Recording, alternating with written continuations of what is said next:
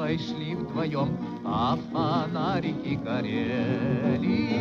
И при виде их на момент притих, и сердца наши замляли. Hello, and welcome to the SRB podcast, where in each episode we discuss Eurasian politics, culture, and history. As always, I'm your host, Sean Guillory. The SRB podcast is sponsored by the Center for Russian, East European, and Eurasian Studies at the University of Pittsburgh and members of the SRB Table of Ranks, who give monthly contributions from anywhere between $5 to $25. If you'd like to support this podcast, go to my Patreon page at patreon.com slash Sean's Russia blog, or to the podcast website, srbpodcast.org, and hit that Patreon button and join the Table of Ranks. This week's podcast is Objects and Values of Labor in Socialist Hungary. This is the second in Reese's fall series, Socialism Past, Present, and Future, featuring a live interview I recorded with Martha Lampland. Income inequality and what to do about it is a hot button political issue throughout the world. Much of this disparity is the result of how the value of labor is calculated. How much is a worker's labor worth? How is it measured? Namely, how is it commodified? I turned to Martha Lampland to discuss these questions and how they were answered in an unlikely place, socialist Hungary, to shed some light on how economists in a society without labor markets nonetheless determine the value of labor and what this says about socialism and capitalism. Martha Lampland is a professor of sociology and science studies at the University of California, San Diego. She's the author of two books The Object of Labor Commodification in Socialist Hungary, and The Value of Labor The Science of Commodification in Hungary, 1920 to 1956, both published by the University of Chicago Press. Here's Martha Lampland. А жить так хочется, я весь горю тебя, молю, будь моей женой. I want to start by just having you talk about yourself. In particular, I was looking at your most recent book, and you identify yourself as a standing member of the Society of People Who Study Boring Things. And I found this really kind of a curious thing to say. Um, I was wondering, what are you trying to say about yourself in declaring yourself a member of this society? Uh, and, it, you know, what does it say about the work that you do? Uh, yes, I'm very proud to be a member of that. I was inducted by Lee Stara and Jeff Bowker into this group, and a number of other illustrative um, people are in it. Um, they inducted me when they found out I was writing about work units. I'd just come back from the field in Hungary, and I was talking about work units, and everybody there had been making fun of me, so I got used to kind of, oh my, oh my, and they said, "What? Oh my God, that's great." So um, I guess the the simplest way of saying that is that uh, the kind of questions that I um, I like to ask, or the way in which I like to answer why questions, um, is by how. So uh, you know, a lot of my work has been on what some people might just call the, you know, this long term. Well, it's about the commodification of labor, the way in which labor becomes um, an object. Right, it becomes. Uh, people start to think about labor as being um, a monetary object and so on. So, you know, the basic history of commodification of labor. And um, I will always say that I knew that rationalization had happened in factories and other kinds of conditions, but I, I, I needed to know how. Because unless I knew the specifics of how it happened, um, I wouldn't be convinced that, that what we've been told was true about the way in which standardization occurs and all these formalisms work were true. So, um, in my first book, you know, I I'm an anthropologist by training, so my first work, I was actually in the field, and so there, hanging out with people all the time meant that I I had a fairly clear sense over time of how they were living their lives and what was going on, and then you just you know connect the dots, you know, and I did archival work and, and all kinds of other things. So, um, but the more recent book I wrote precisely because so much of what I wanted to know when I was in the field in the 1980s about how these wage forms have, had been designed um, was invisible to me because, of course, I didn't have access to party documents. Right, but after '89, all of a sudden, it meant that I could have um, I could actually kind of pursue that question much more minutely. I could see how it is that the state designed a very specific kind of wage system and also follow the way in which it would be implemented. Mm-hmm. So that's what I mean about boring things because a lot of people don't have the patience to go through all the, you know, the very basic minutiae. And, and, in some respects, they also don't think of these basic things as being that significant. So, um, I taught a course once on um, standardization, and a lot of it is about infrastructure. And all, most of what you think of as basic forms of infrastructure are completely invisible. You know, you don't think about the electricity grid. You don't think about how it what it takes to get the electricity into that little plug, so that you could. So, um, making those kinds of things visible, c- coming to understand the historical processes whereby those things come into being, the constraints, the social problems that they, you know raise and so on, that's that's a how question. Mm-hmm. And it's um, with my mo- most recent book too. The you know the people assume that markets are arise out of you know like a on a half shell or a shell or something that they just arise out of the blue, and there's a huge amount of work that is required to put it. So I talk about building a an infrastructure for the assessment of labor values. So it's those kinds of things that for a lot of people seem. I mean, one of the people who was um, in this group early on, Stefan Timmermans, was studying how they measured urine in hospitals, for example. These things that are very, they seem obscure, but in fact, it tells you a great deal about how you know certain kinds of measurements, the way in which, let's say, the the you know fluids in the body are understood, and how so on. So that essentially is the is the nub. Does this come from a, um, a reading reading Marx on commodification? Because this is how he he goes through this granular process of trying to uncover how you know an object and all the parts that come together to make a commodity right and then then of course the commodity fetishism that arises from that it sounds like you're trying to you're doing a similar type process. You're you, just what you said about Marcus. You're trying to, you know, break apart the fetishism that we have that they somehow you know come from the sky. Is is is that an influence as well? Well, it would be in a kind of more general sense, um, in that um, I always try to explain that my general interest is in how is it that one thing becomes another. Mm-hmm. So you have to know the kind of the bits and pieces along the way. Um, and Marx was a good, I suppose, um, example of this. I mean, I've often thought about, um, I mean, there's a lot of parts to this story, but that um, I've been thinking a lot about Marx's understanding of labor, which um, Rick Biernacki has written this brilliant book on the fabrication of labor, in which he kind of contrasts the way in which labor was understood in Germany and England. And I can go into the specifics, but the point is that it becomes very clear that Marx had a very different understanding of what labor power was um, that was not existent in England. And he was able to use that conceptual framework to understand English capitalism very effectively. So he had this additional kind of conceptual uh, repertoire um, that was that missing and so he could get into the very specifics. And he also talks at one point about how what you have to do is is to think about everything as a moment, right? A lot of that early statistics von Stein and other people were talking about in the mid 19th century was that what it means to capture movement and activity, right?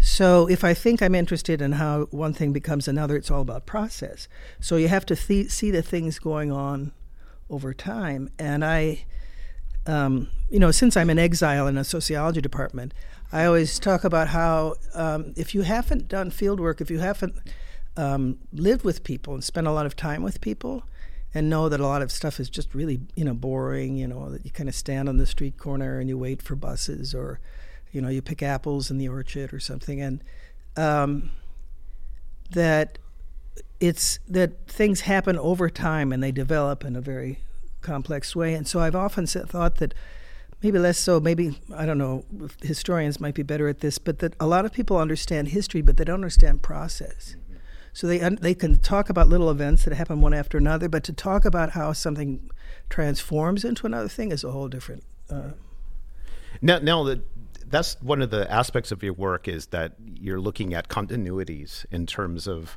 within social, very large social economic change, and and of course the scientific efforts to to develop that change and understand it and categorize it.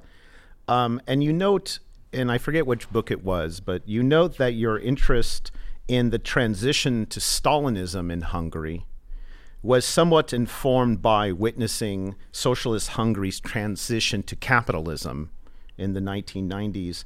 And I was really struck by, you know, both of these because we have a lot of, you know, the transition to Stalinism, the transition to capitalism are seen as completely uh, we're not we don't put them in the same kind of conceptual universe, but they do share a kind of transition.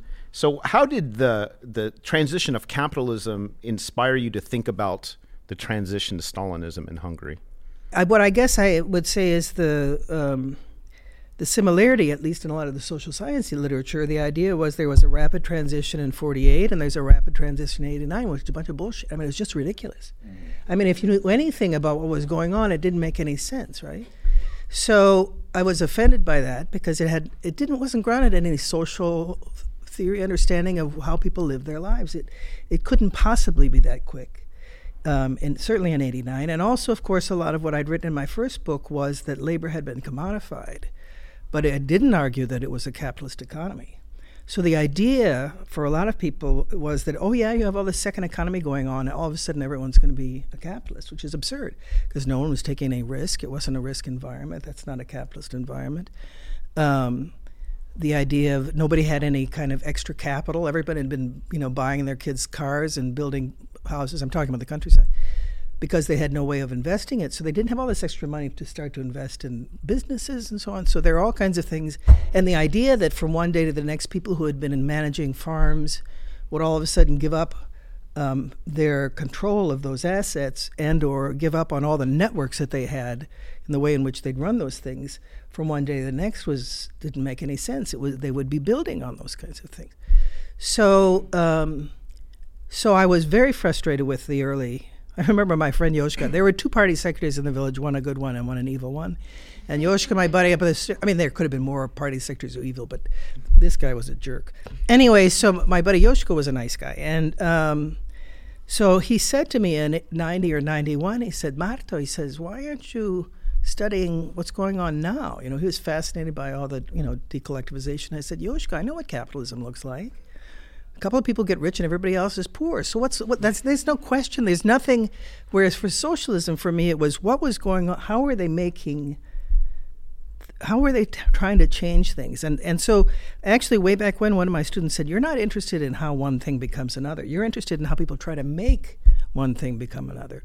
So the socialist project, or you could also make this argument on capitalism, the capitalist ob- uh, uh, project is trying to you know transform people's behavior in a ways that they'll act differently. So that whole way of what it takes to alter people's behaviors meant that I wasn't expecting rapid changes in '89. Um, and also because already when I had been in the field in um, the early 1980s, I was fascinated. I, we can talk about the work unit more specifically, but I was I was really drawn to this particular work, this very strange thing, um, and I got appendicitis, and um, luckily I was up in the city because I'd gone to hear a talk by was it Peter Brooks, somebody on early modern witches. I don't know. I thought that was going to be a great, great talk, so I went up to Budapest to hear the talk, and luckily that's when I got appendicitis. So I was in the city, um, couldn't go back to the village because I couldn't lift. You know, I didn't have water in my house, so I had. To, um, so I was hanging out in the parliamentary library, and I ran across this journal called um, Agricultural Work Science and I go, who in the world are these idiots? Work science? How can you make a science out of work? That just doesn't make any sense, right? 44, 43, 44 was when it was published. And I'm thinking, these guys are sitting trying to figure out the value of labor. They're trying to figure out how much oxygen it takes to cut wheat with a scythe. Now, you know, it's like these, these very modernist things with this very medieval technique. Um, and I thought, oh my God, maybe these are the people who are related to what the work unit. So I returned to my friend Juhász Paul, Pauly, who's this brilliant agrarian. I said, well, Pauly, is it possible that in fact the wage unit in socialist cooperative farms had a connection to this earlier work, which is primarily influenced by German Betriebswirtschaft? And he goes, oh yeah, that makes a lot of sense. So already before I left the field, I already had assumed that there were these continuities – um, that this this system that had been developed 49, 50, 51, the new work system, work, the new wage system for cooperative farming, had um, tendrils, if you you know could call it, or connections to pre-war activity. So um, that already told me. And then once you start doing any study of the of the transition for 40 I mean these are the these were all planned economies in the 30s, right? Especially during the war period. These very planned economies. So the radical change was not that it was a planned economy. It was radicalness over time because it was so comprehensive, right? But it wasn't radical that, you know, a lot of national industries were being run by the state because the state had owned lots of industries already. Um, so a lot of that change wasn't big.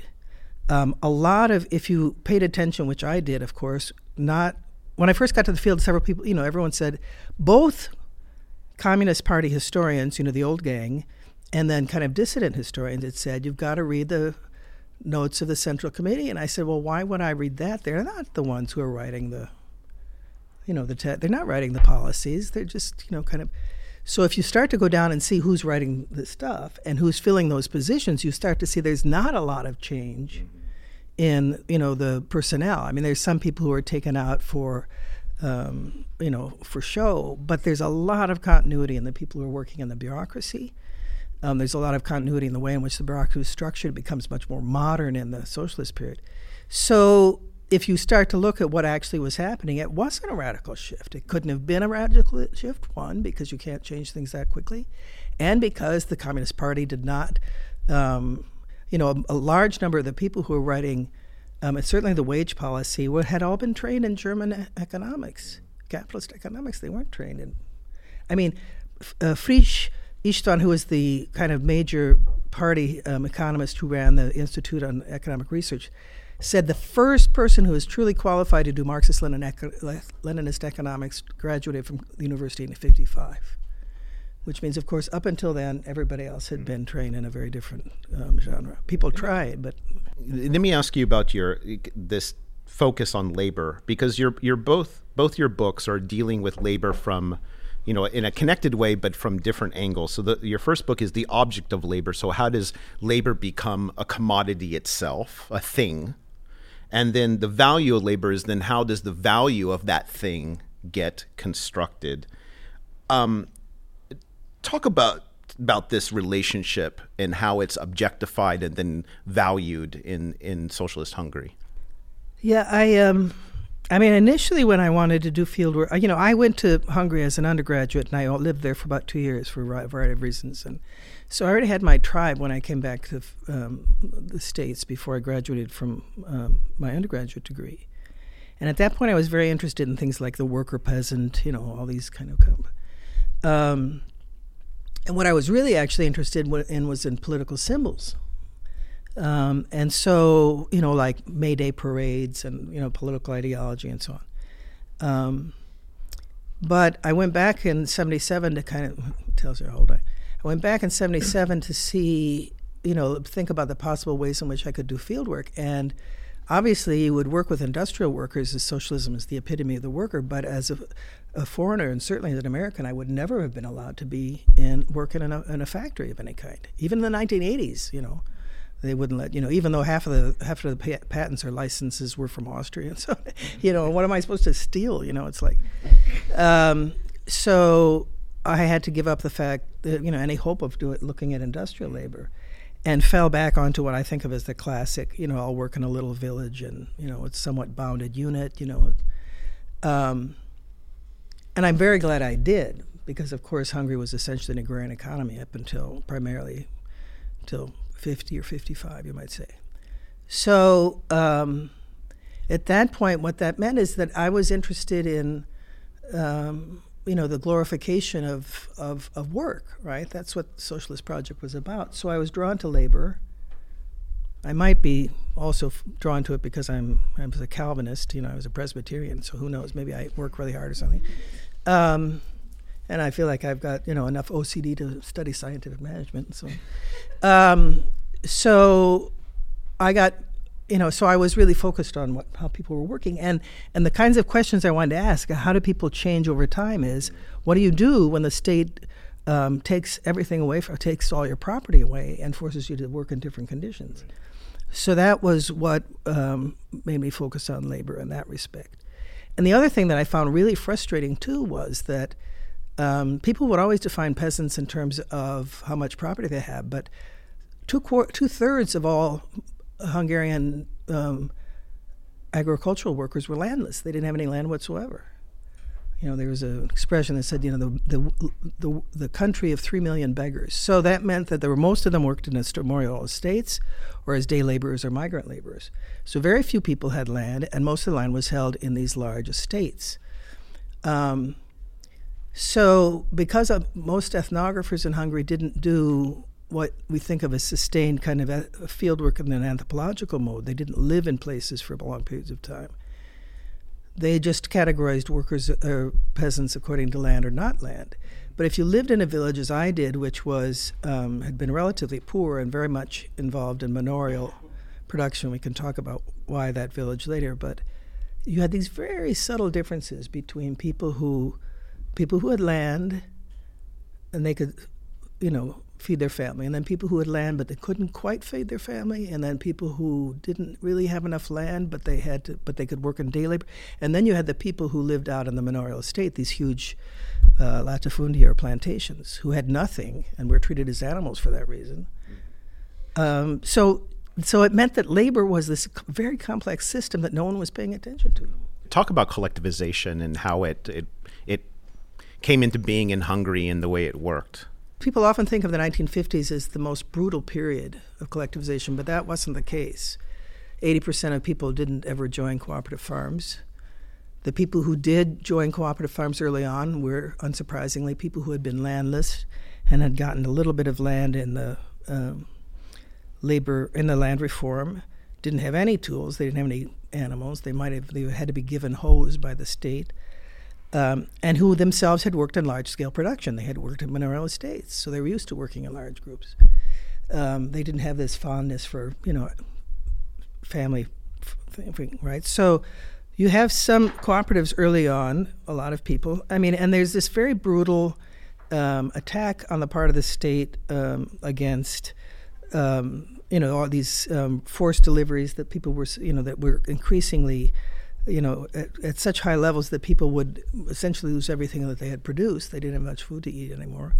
In fact, in one village where I did field work earlier before my field work, they had to go way over across the country to buy wheat to be able to fulfill their labor obligations or their forced deliveries.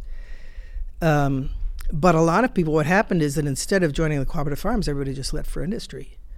So you had like 400,000 um, hectares of land was lying fallow, fallow, and in 1953, people just didn't. They said, forget it. I'm, you know, I'm not going to stick around here. You can, you know. So um, there's this violence by the state, but it's not very effective. I mean, and there's a lot more to that story I can tell you. And then what happens is, of course, you get 53, Stalin dies, then you get a few other things. 56, um, a rethinking of agricultural policy in 57, and then the final push in 59, which is primarily kind of instigated by the Chinese to the Soviet, you know, get your act together kind of thing. And then it was much more, the, the process was much more brutal, not because it was so physically violent, but it was, you know, after you have 56 and the Soviets invade, you know, it's not like you have any hope like you might have had in 53 or 54 that, you know, somebody was going to come and save you. I didn't realize till very recently that Austrian uh, Soviet troops didn't leave Austria till 55. So if you see them leaving in 55 and then in 56, you know, so then by 60 you think, oh no, there's no way we're ever getting out of this thing, right? So the pressure was different. Um, and they would do things like say, if you don't join the cooperative farm, your child will never have a job. Well, who in the world takes puts their children in that situation? That you can't go to school? You don't do that to your children. So by that time, then 93% of of people who were working in agriculture. But what happened, what they did was, all the old people joined the cooperative farm, all the young people went off to the industry, and nobody showed up to work for about 10 years, right? The old people didn't go. They'd have to bring students and soldiers and prisoners out to do the harvest, and because um, everyone was essentially saying, you know, you took it, okay, whatever, do your thing. And then they had small plots. So so, but people don't appreciate the intensity of that second period because they don't understand, you know, that kind of level of um, uh, despair, I guess, which is very different than what it would have been in the early 50s. Uh, I'll bring you back to the issue of the object and value of labor, and, perhaps you can explain it in terms of what this work unit is, um, and and how is it? I mean, well, what is it? What is the work unit? Okay, so I'll tell you as usual the story of how I found out about it. You know, the old fieldwork story. So, I go out to the uh, out to the pig farm, where my buddy Yoshka worked, who was just lived down the street from me, the good party secretary. Um, and I go out there and um, they have a you know a, a, kind of a, an office where you know if you first drive into the cooperative farm you have to have your um, tires washed so you're not bringing any kind of dirty stuff into the farm and everything and you have to kind of check in. And so there's this woman who's so there's this old guy Uncle Frank Feri bácsi who um, I told him I was interested in work and so he started to talk about how in the old days in the, uh, people thought that when they were getting um, one tenth of the harvest, they actually only got one eleventh because if you calculated this way and if you calculated that way, I couldn't follow this. For, and then, um, you know, because numbers for me have always been really weird. I don't quite understand them, so I've written about them a lot. So, um, and then I, I don't remember if it was that time or another. I see this book called the Work Unit Book, and I open it up, and every single task at the cooperative farm was listed with an arithmetic value. So you would say, um, if you did so much acreage in the course of a day, hoeing potatoes in medium soil, you'd get 1.0. If you did soft soil, you'd get 0.75. And if you got hard soil, it would be 1 to 1.25. And I go, who in the world came up with this shit? Because I always thought that labor was valued by local community um, kind of consents or whatever practices. I mean, day labor, you know, I'll let you have my plow for a day and then you can work for me for a day or something. And I go, these guys are nuts. I mean, like, I couldn't figure out who in the world had designed that thing. So um, I was already, you know, kind of. And so, uh,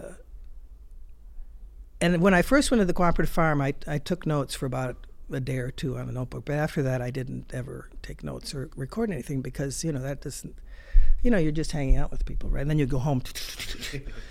um, and Uncle Frank, who became my professor, I mean, he was the smartest guy in probably in the village and a memory you wouldn't believe. Had you know had a nice three year sojourn in Siberia and things like that. He um, he came up to, and I'd been in the village already for about a month, but I'd just been walking around. I hadn't really been meeting people in any serious way. And so he, he came up to me and he said, I went home and I, I, I said to my wife, this woman is really interesting. She speaks Hungarian. He goes, but then I told her she writes in Hungarian. And I think we should invite her over to our house. So that was the first time I was invited to someone's house, and he spent the whole time explaining the work unit to me because I could not figure out what it was. Right. So, so effectively, what this was was the cooperative farmers unlike people who worked at state farms, were presumably owners of their land. So they presumably controlled the cooperative farm, which of course was a fallacy.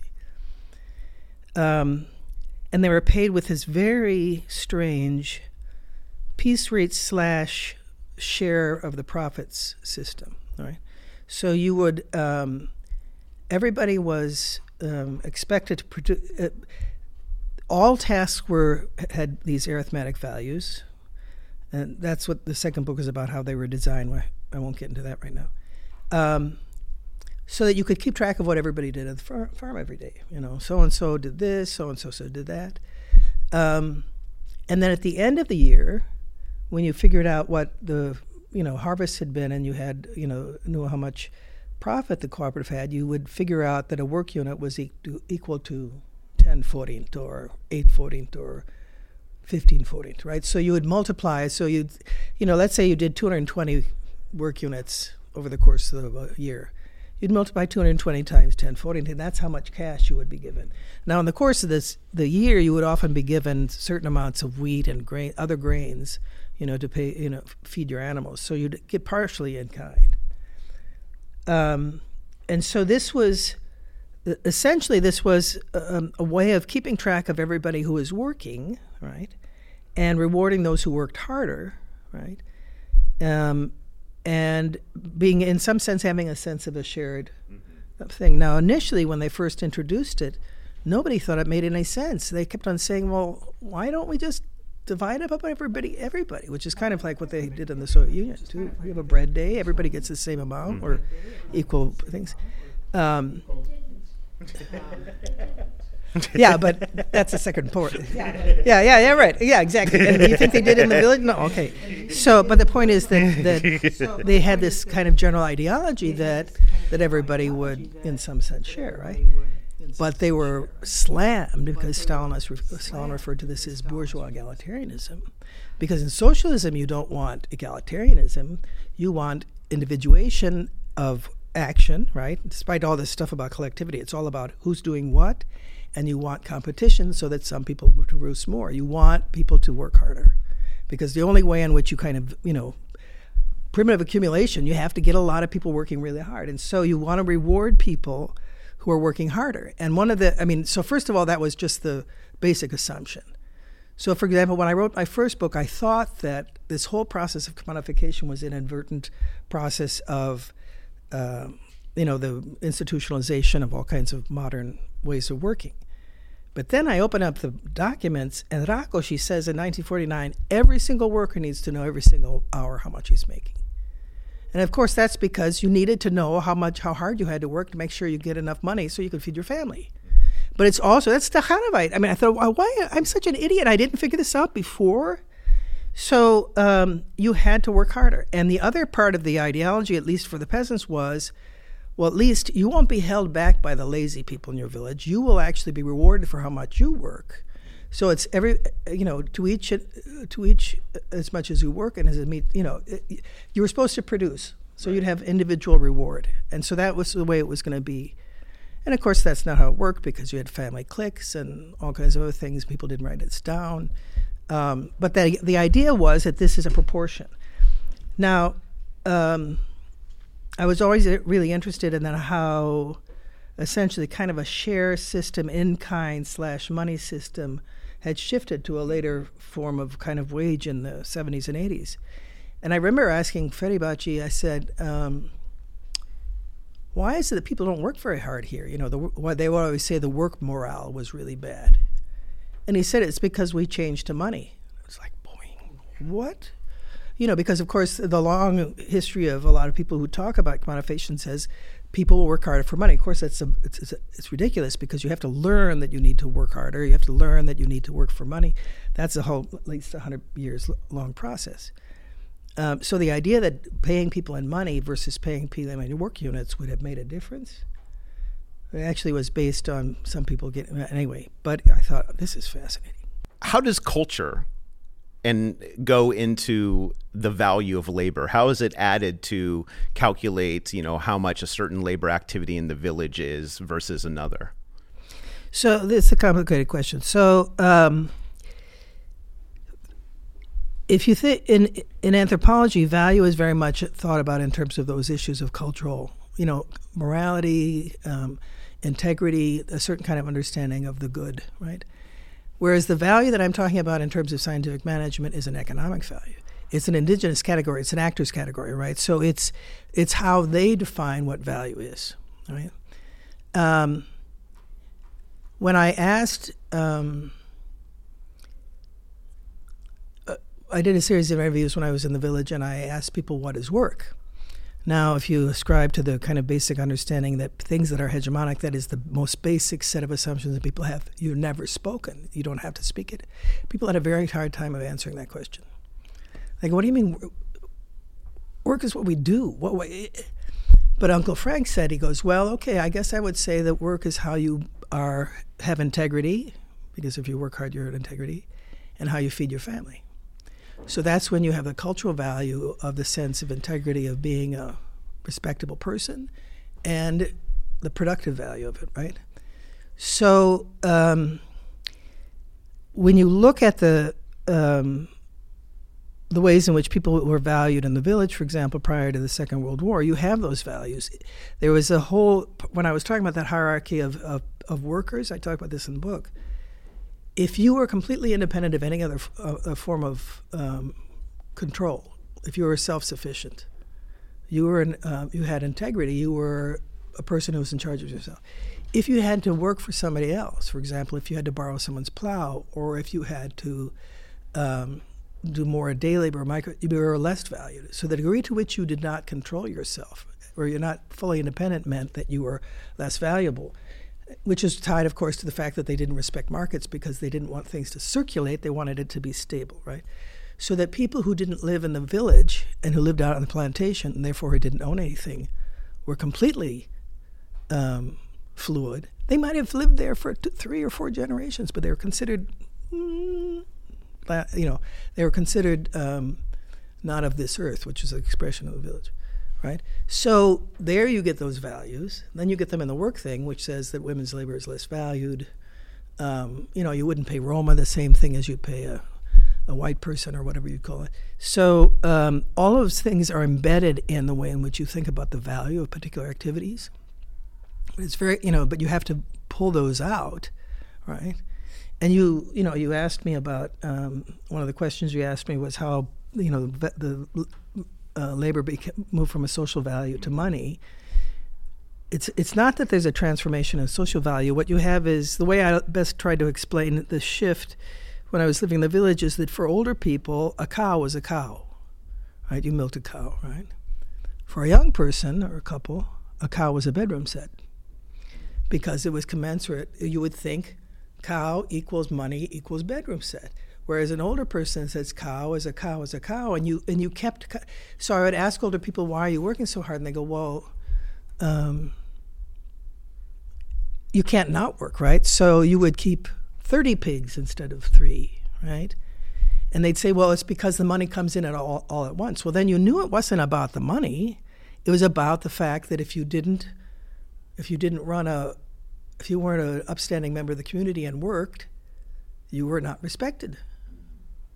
So that's where that whole, it's, yeah, I'm not answering it very well, but that's all the. A lot of what you're talking about sounds similar for for those of us who know about the Soviet agricultural collective farm system. A lot of it sounds similar. So, what was the influence of the Soviet uh, model in the Soviet Union on you know socialist Hungary? Um, not very much insofar as they were just the Soviets were just as influenced, Gastev and all those other people, by scientific management. So this is an international mo- movement, right? So that doesn't specify the bread day or the family dynamics that you have in the Soviet Union.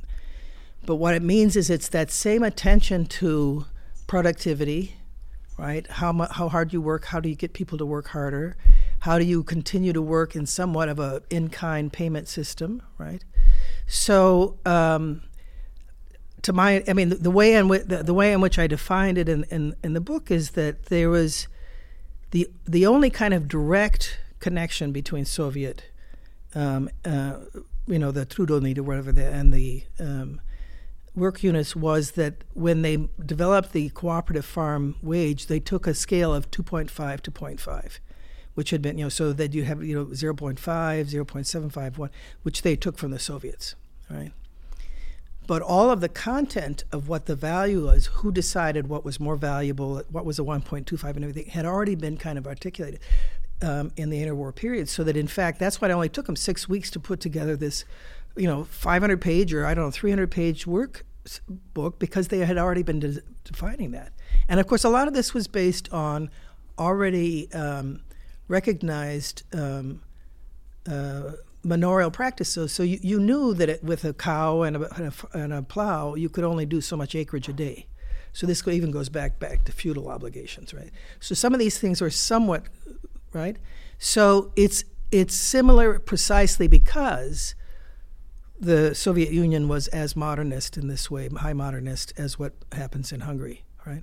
So these are all these things that happen at the same time. So you have the yeah, I know it, you have these rankings, you know, of of bureau, you know, in Hungary they always talk about them as kind of bureaucratic scales, like you're in a um, an official, but yeah, you know, you know, skilled worker here, and then somewhat sub-skilled worker. So all of that way in which you stipulate, um, and there was a lot of talk, you know, perhaps more kind of ideological stuff about how if you stipulated it that way, then it's a fair wage. You don't have the um, you know, you don't have the, uh, you know, shop floor boss screwing with you because he doesn't like you. You have wages that are set in these standardized ways. Of course, that's not how they were worked out in, the, in practice, right? So these are very similar for that reason, I would say. And, and it's one of the reasons I wrote the book because I wanted to make clear how little the Soviets were really influential in, in the fact that they had to collectivize. They were really influential in forcing them to collectivize both in 59 to 61, both um, lands and animals. A lot of people had been arguing, say they keep the animals. Everybody's got a, you know, a, what do you call it, a stable in the backyard. Don't do that.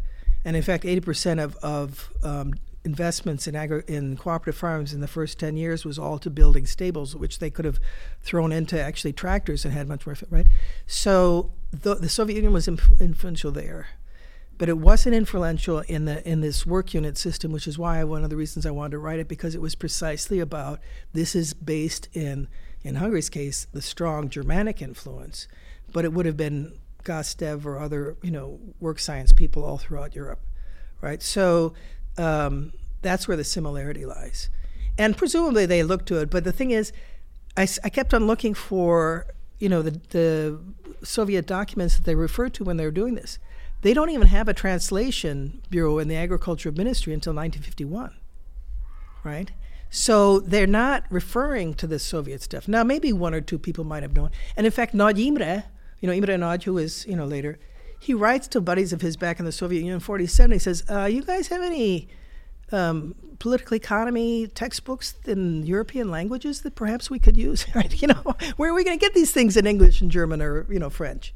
They didn't have any of this stuff. It, it was completely so. Um, now, of course, you had Soviet advisors were coming, and so they had a little bit of influence, but they wouldn't have had the influence at the level of detail that I'm talking about. That's why it's so important to me. So it's part of this much. So a lot of what I wanted to write this book about is, as an anthropologist, saying, okay, what is particular about this particular place that explains that people think scientific management is all this one thing, but it works itself out in different ways in different places. And um, I spent a lot of time trying to find my biggest problem. Talk about um, boring things. I couldn't find almost anything about how they had um, actually um, stru- constructed the uh, I would look now. Of course, I don't know Russian, but I would have thought somebody would have at least written down how did they figure these things out. And it's like nobody. Wrote. Now I'm sure if you you know I could find if I went to like the documents in the Ministry of Agriculture, there would probably be something but unfortunately my Russian is like zil, you know. So, but that's what I found so fascinating that that in fact it was it's that connection, um, which people call Taylorism, but I refuse to use the term because Taylorism is a much later thing. It's not. So does that answer your question? yeah, uh, oh, sorry. Well, I'll just say one more thing. Okay. So there was a guy who worked at the State Farm Ministry. One of these people. I interviewed a lot of people when I was doing this first, and of course, a lot of them had been involved. And I, I interviewed the guy who had been Mr. Work Unit. He called. Now he did spend three years at what he called advanced training, which was in Siberia. So he knew something about Soviet um, farms, right? But it wasn't it wouldn't have been very much different than manorial estates. But anyway, so he said they had this this Russian guy who would come to the state farm meetings and stuff, and, and they'd ask him questions, and he'd start looking up, and finally at one time he says to Hegesh, "Can't we get rid of this guy? Like we can read the book ourselves. Why do we need this guy?" You know, it's like, well, you shouldn't have said that, but he didn't get in big trouble, you know. So a lot of these Soviets, really smart guys, they would come, they'd buy some fishing equipment, and they'd go off fishing because they didn't. Now it is true that they were very critical of the of the university the, the Russians, and I think they had every reason to be so, criticized the the agricultural coursework that it was much too general and not pragmatic enough, and I think that's true. Um, so they had a much more pragmatic approach to things, so that could have helped Hungarians, but they didn't pay attention to them very much. So t- talk about the then, you know, this work unit and all the various calculations that go into measuring it. Talk about the people who did that. I mean, did they how did agrarian science work? Did these people calculate this stuff away from the village? Did they go into villages and observe work? what's what's the role of the science? Okay, so people were um, presented this work unit um, book as a fait accompli, right? So in '49, they already have. Within six weeks, they write this work unit book, right? Excuse me, the Ministry of Agriculture, the Department of, um, what would you call it? Um, well, it's um, it's this thing, uh, Betriebswirtschaft, which is called firm science in English, but it's not. It's it's what we would call industrial engineering, but it's this notion in, on the continent, at least, where you talk about the firm as an internal entity, right? So you have the Üzem in Hungarian, Betrieb. It's not. So if you call something a factory studies in the United States, that refers to oftentimes relationships among factories, whereas this is talking about the internal workings of a factory, right? So that was the unit within the Ministry of Agriculture that was designing this. So um, this was built on about 20 years worth of work that was initiated in the 1920s by agrarian economists, or what we probably call it's I don't never know what to call these people agrarian engineers. Um, I mean, they're industrial engineers, except they're working in agriculture. They're not working in industry, right? So they're doing scientific management. Um, and these are people who, in the 1930s, the only way you could compete in the international um, agrarian economy or whatever markets was to lessen the, the cost of labor, right? So what you needed to do was to figure out what the value of labor was that people were investing in production. So you have these guys primarily who are influenced by all this work in Germany, the Betriebswirtschaft, the study of labor value. How do you assess labor? You know, how do you understand what's what's involved in labor? So you have the people who are doing these abstract theories about what is labor itself.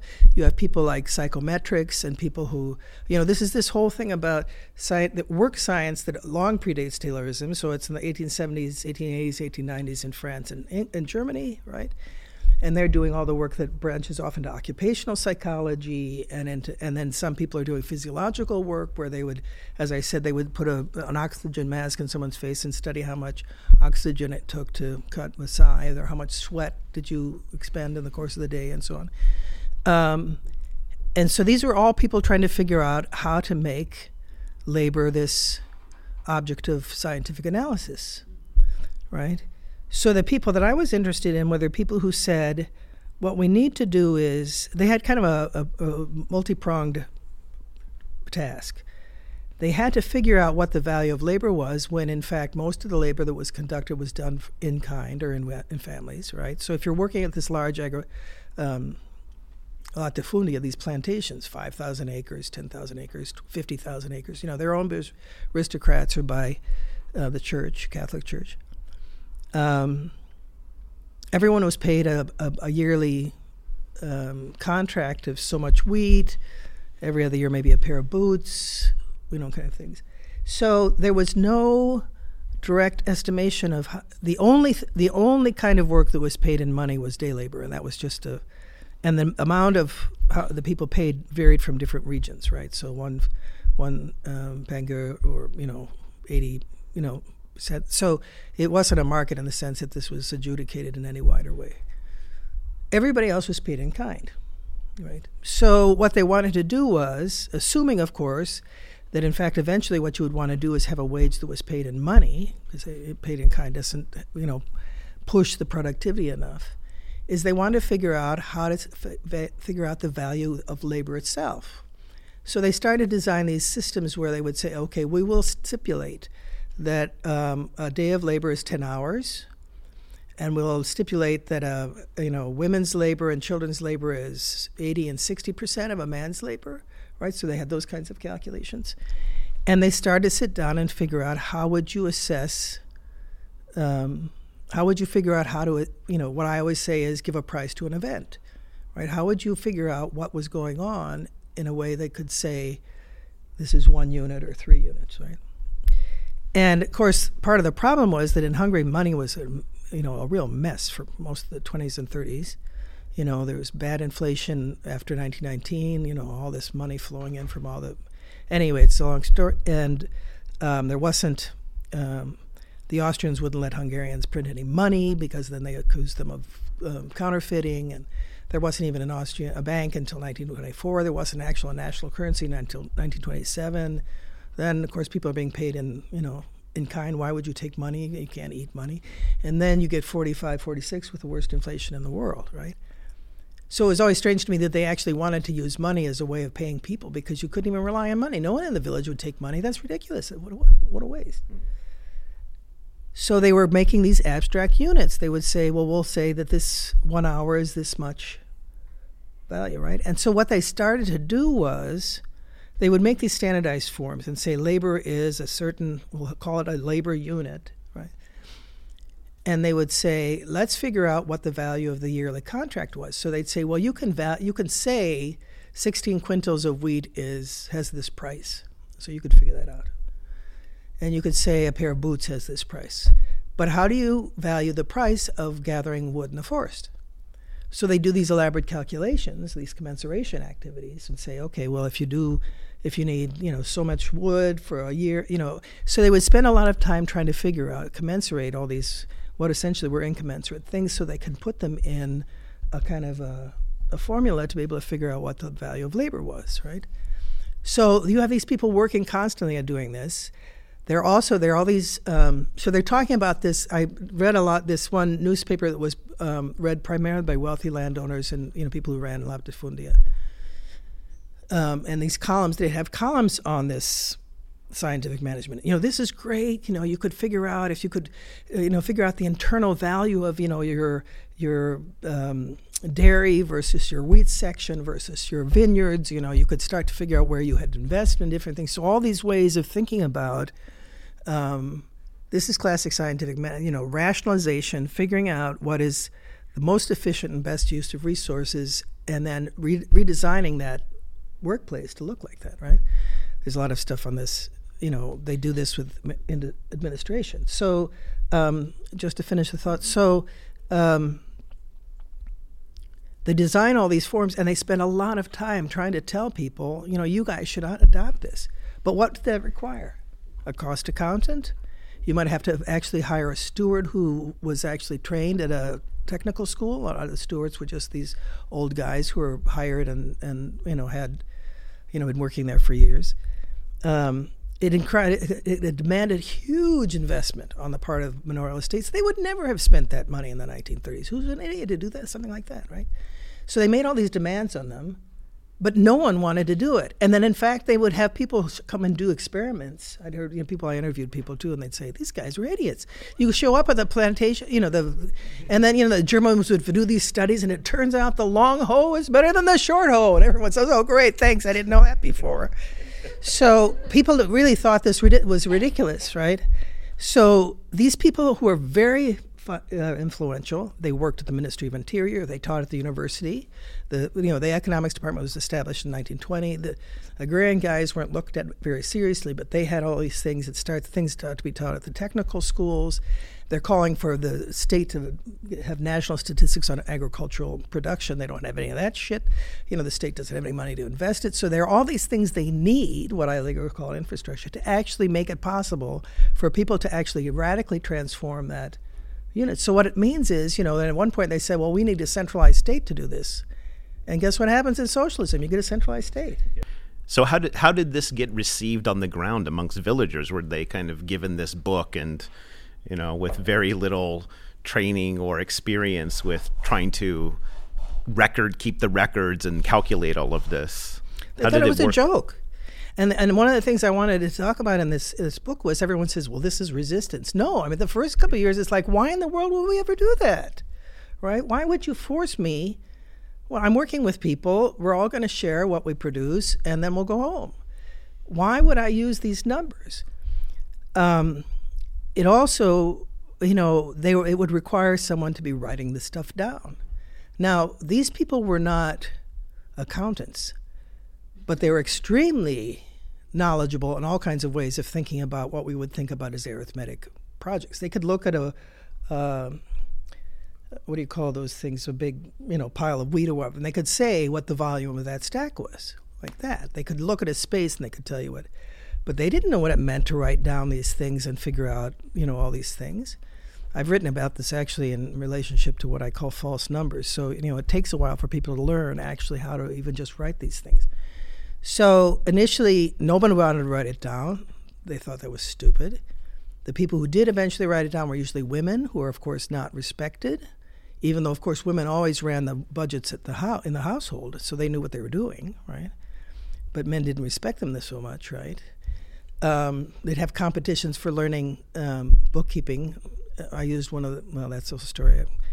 Um, and uh, and so most of the, and then they would just maybe you know write them up at you know post hoc. They'd say, okay, let's say that everybody had this many, this many, this many, um, and of course, if you were my cousin, you get more and all that kind of stuff. So, um, so it took a while for them to, and then of course you would, I mean, the other big problem was that the state always insisted that they had first dibs on the production, right? So they would take the major point. And people say, why would we do that? So they would falsify so they could keep a lot of the value of the wheat and of the you know the the animals and so on. So a lot of what they did was either just blew it off entirely and or started to fiddle with it. And then of course you'd get very clever people who would do all kinds of machinations. So they would go and sell a few pigs at the market and then they'd make money this way or they'd make sure their cousin got you know so there were all these ways of doing it. And it took a long time for people to actually um, take it seriously. And of course, by that time, after 53, 54, a lot of these cooperatives are falling apart, and then after 56. But by the time I got to the village, that piece rate system had become naturalized. Yeah, I'm going to pay this person for how much he works, right? That's why Uncle Frank thought it was really bad that they moved from work units to money because it meant that people were paid by the hour. They weren't paid by how hard they worked men who ran tractors got a piece rate and they made a lot of money. But the women I worked with at the cooperative farm who were hoeing potatoes or whatever, they didn't pay. They had to, you know, they had to be paid an hourly wage. They said if you paid us by piece rate, we'd be home. We'd done at noon. I could go home and iron my clothing, right? But they weren't allowed to have piece rate because they would make more money, and women shouldn't make more money, right? So tractor drivers can work that, but women can't. How much of this scientific management and the implementation of this on the agrarian economy, how much of this is going on before the socialist period and continues into into it? Well, you have, um, as I said, a lot of the metrics for what become part of the work unit system were already based on manorial practices, right? So you would say um, a horse and plow will do this much acreage in the course of a day. An oxen and a plow will do this much acreage during the day. So people had that sense of the, um, you know, the kind of physical limitations or whatever of work, right? So those are the things that were adopted. But they, um, and there were things called manorial workbooks that you could get. Um, they published the first ones was in 18, 1890, and they were published all the way up until 1945. And a lot of them were precisely these kinds of calculations, right? So they'd say, um, you know, manorial workplace, you do this, this, and this. These are the kinds of amounts of labor it takes. These were designed for stewards, right?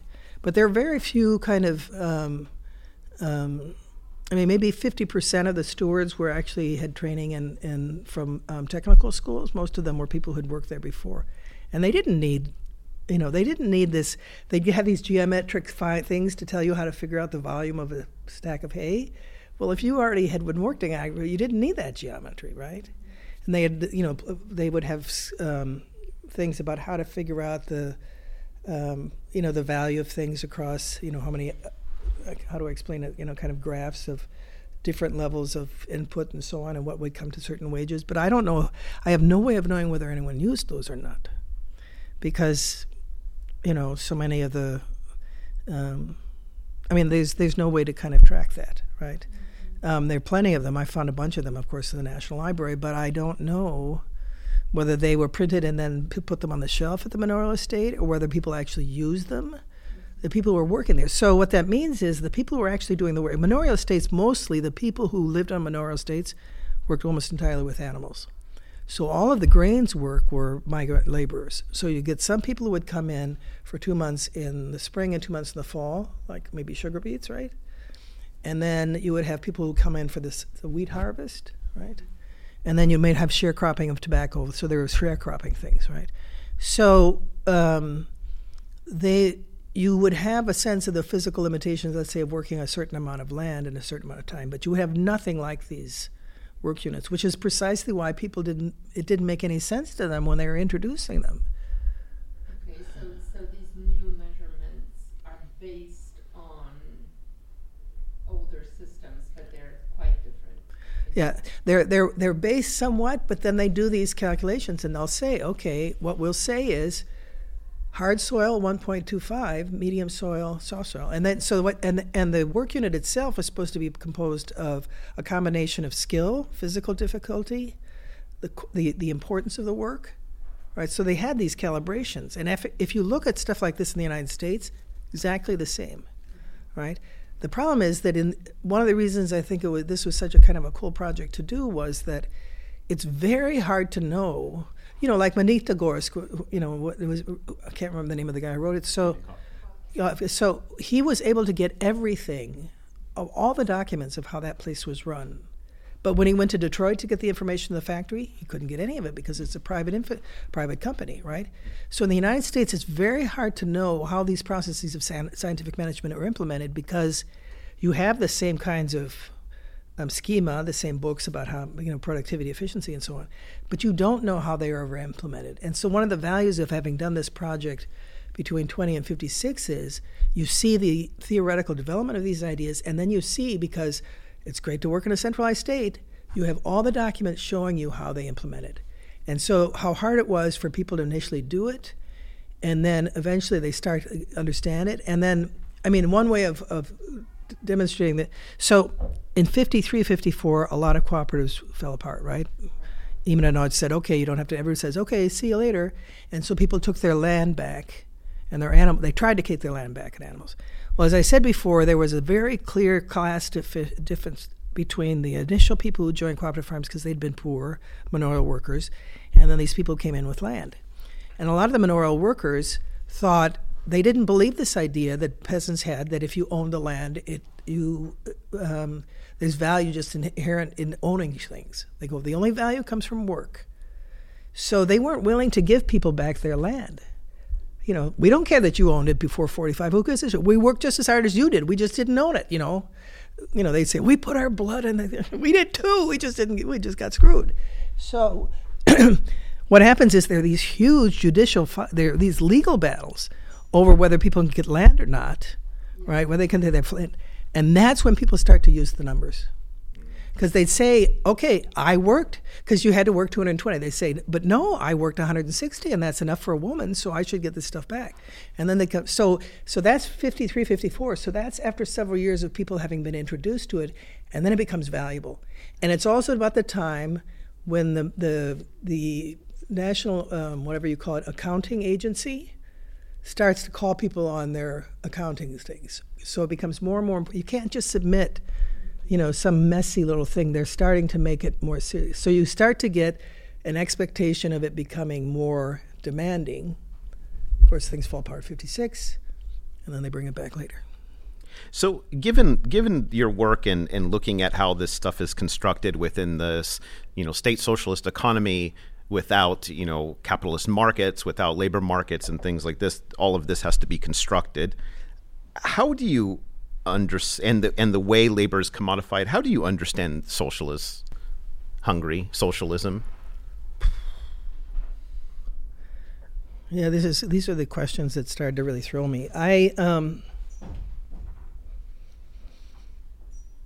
I mean, I think that uh, as you can tell, I think very much in kind of longer historical processes, right? So much of what the first book was about was all about how what had been understood as an activity, that is labor. People talked about it as an, uh, you know, it was always a verb, had become increasingly defined as an object. Which, if you look at Lukács and the whole, I mean, it's the whole history of political economy developed because you know as an anthropologist I would say that you know European political economy is just another set of cultural assumptions right? So you watch the rise of this epistemology which in fact reflects the process by which the people are working and it transforms into a commodity into an object. So that by the time I'm in the village people talk about their labor as an object that they possess right? And that's why the object of labor. So for me the um, the way to think about socialism is to think about it as a much more complexly uh, historically historical periodization, right? That in fact, in the early, like the late 40s, early 50s, you're talking about a very consistently modernist, high modernist project, where you're kind of controlling and you know designing all these numbers and the scientific management. But then it shifts, and the, dynam- the dynamics of the economy changes. Right? Gille Zsuzsa has written a lot about the shifts when you get to move to kind of chemical production away from the.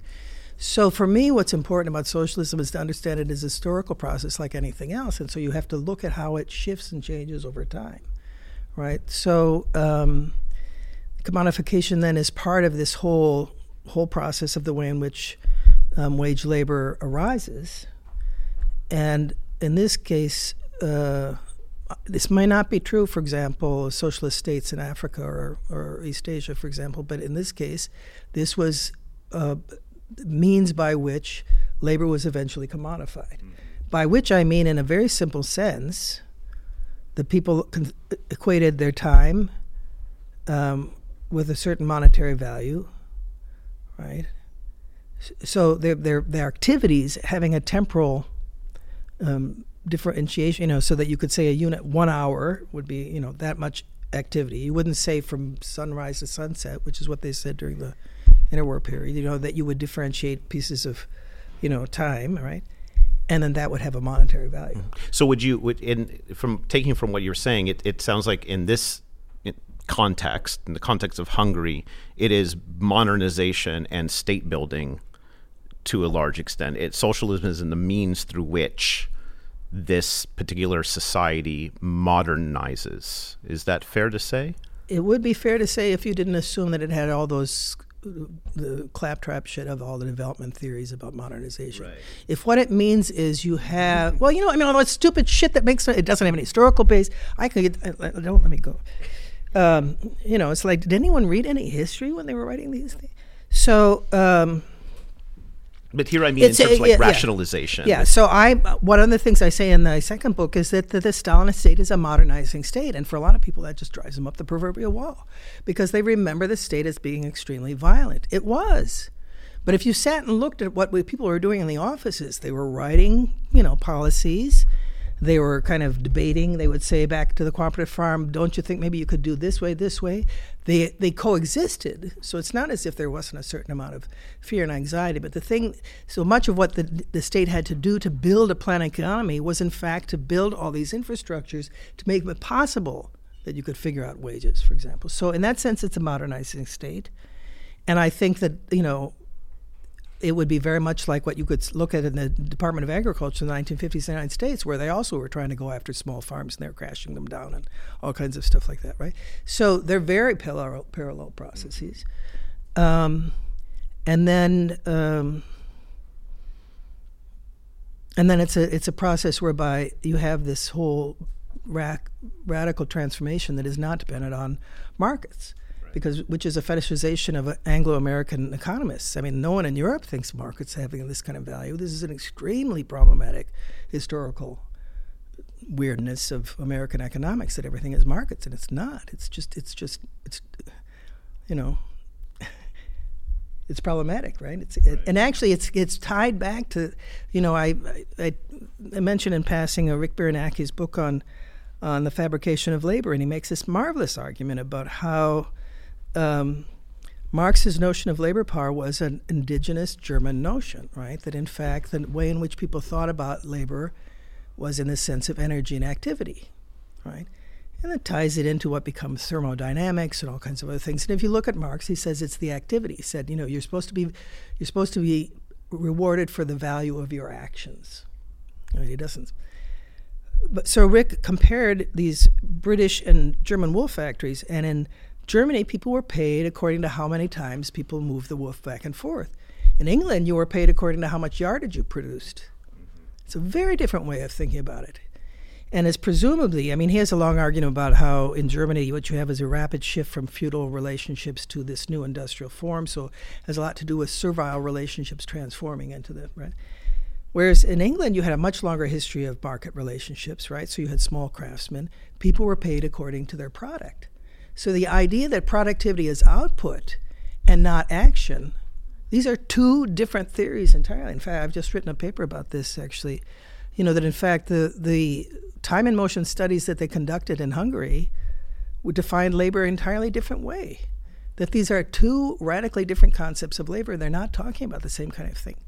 So, but we're stuck in this Anglo American idiot place where they say that, you know, everything is a market, that everything has to be defined in terms of how much you produce as objects. And it's not ever pay, paid attention to in, in the sense of what people are actually doing. Right, I wrote about this in relationship to calorie money, which they used during the inflation period in 1946, where people were paid either with food or with the monetary equivalent of a certain amount of calories that they had to have because they had to keep production going because they they needed to pay off their war reparations. So this idea of energy is you know pretty much exists this very day, mm-hmm. right? And it's and it's invisible because people don't actually do the historical cultural work to understand the conceptual context, which takes me to my much broader argument, which I've been trying to make for a long time, and that is that formalizing practices, that is, the way in which people do mathematical formulae, the way in which you standardize things through numbers, are necessarily indexical. Any that you know the the the the work science stuff that they did, the way in which they calculated those work units in Hungary, was very much in relationship to the kind of workers they had. So if you looked at the work science volumes in the 1920s, they would say, well, this is how you should, you know, you should have a certain standardized wage, but remember, Romanians work like this, and Germans work like this, and Hungarians work like this. So it was all calibrated according to the ethnic identity of. And you see the same thing in the United States. So these great, you know, these scientific managements who say, don't think you can do work the same work with people in the South as you can in the North. They're just different people, you know. So, um, so I'm trying to make this argument, which has become very obvious with if you look at the studies of algorithmic culture and the way in which, um, you know, all the, the ways in which algorithms are constructed are based very much specifically on the assumptions that go into the model that's built in the first place. So that's part of the, that's kind of a big theoretical thing. Well, that was Martha Lampland, a professor of sociology and science studies at the University of California, San Diego. She's the author of two books The Object of Labor Commodification in Socialist Hungary, and The Value of Labor, The Science of Commodification in Hungary, 1920 to 1956, both published by the University of Chicago Press. I'm your host, Sean Guillory, and this is the SRB Podcast. The SRB Podcast is sponsored by the Center for Russian, East European, and Eurasian Studies at the University of Pittsburgh and listeners like you. If you enjoy this podcast and want to help support it, please take a moment to share it on Facebook and Twitter, like my Facebook page, Sean's Russia blog, write a review on iTunes, or recommend the show to your friends. The SRB podcast comes cheap, but it is not free to make. You can help support it by joining the table of ranks at srbpodcast.org. As always, I want to thank all my high excellencies, high wellborns, and noblestnesses for your continued patronage. You can find past shows on iTunes and SoundCloud, or you can download them directly from srbpodcast.org as well. Until next time, bye.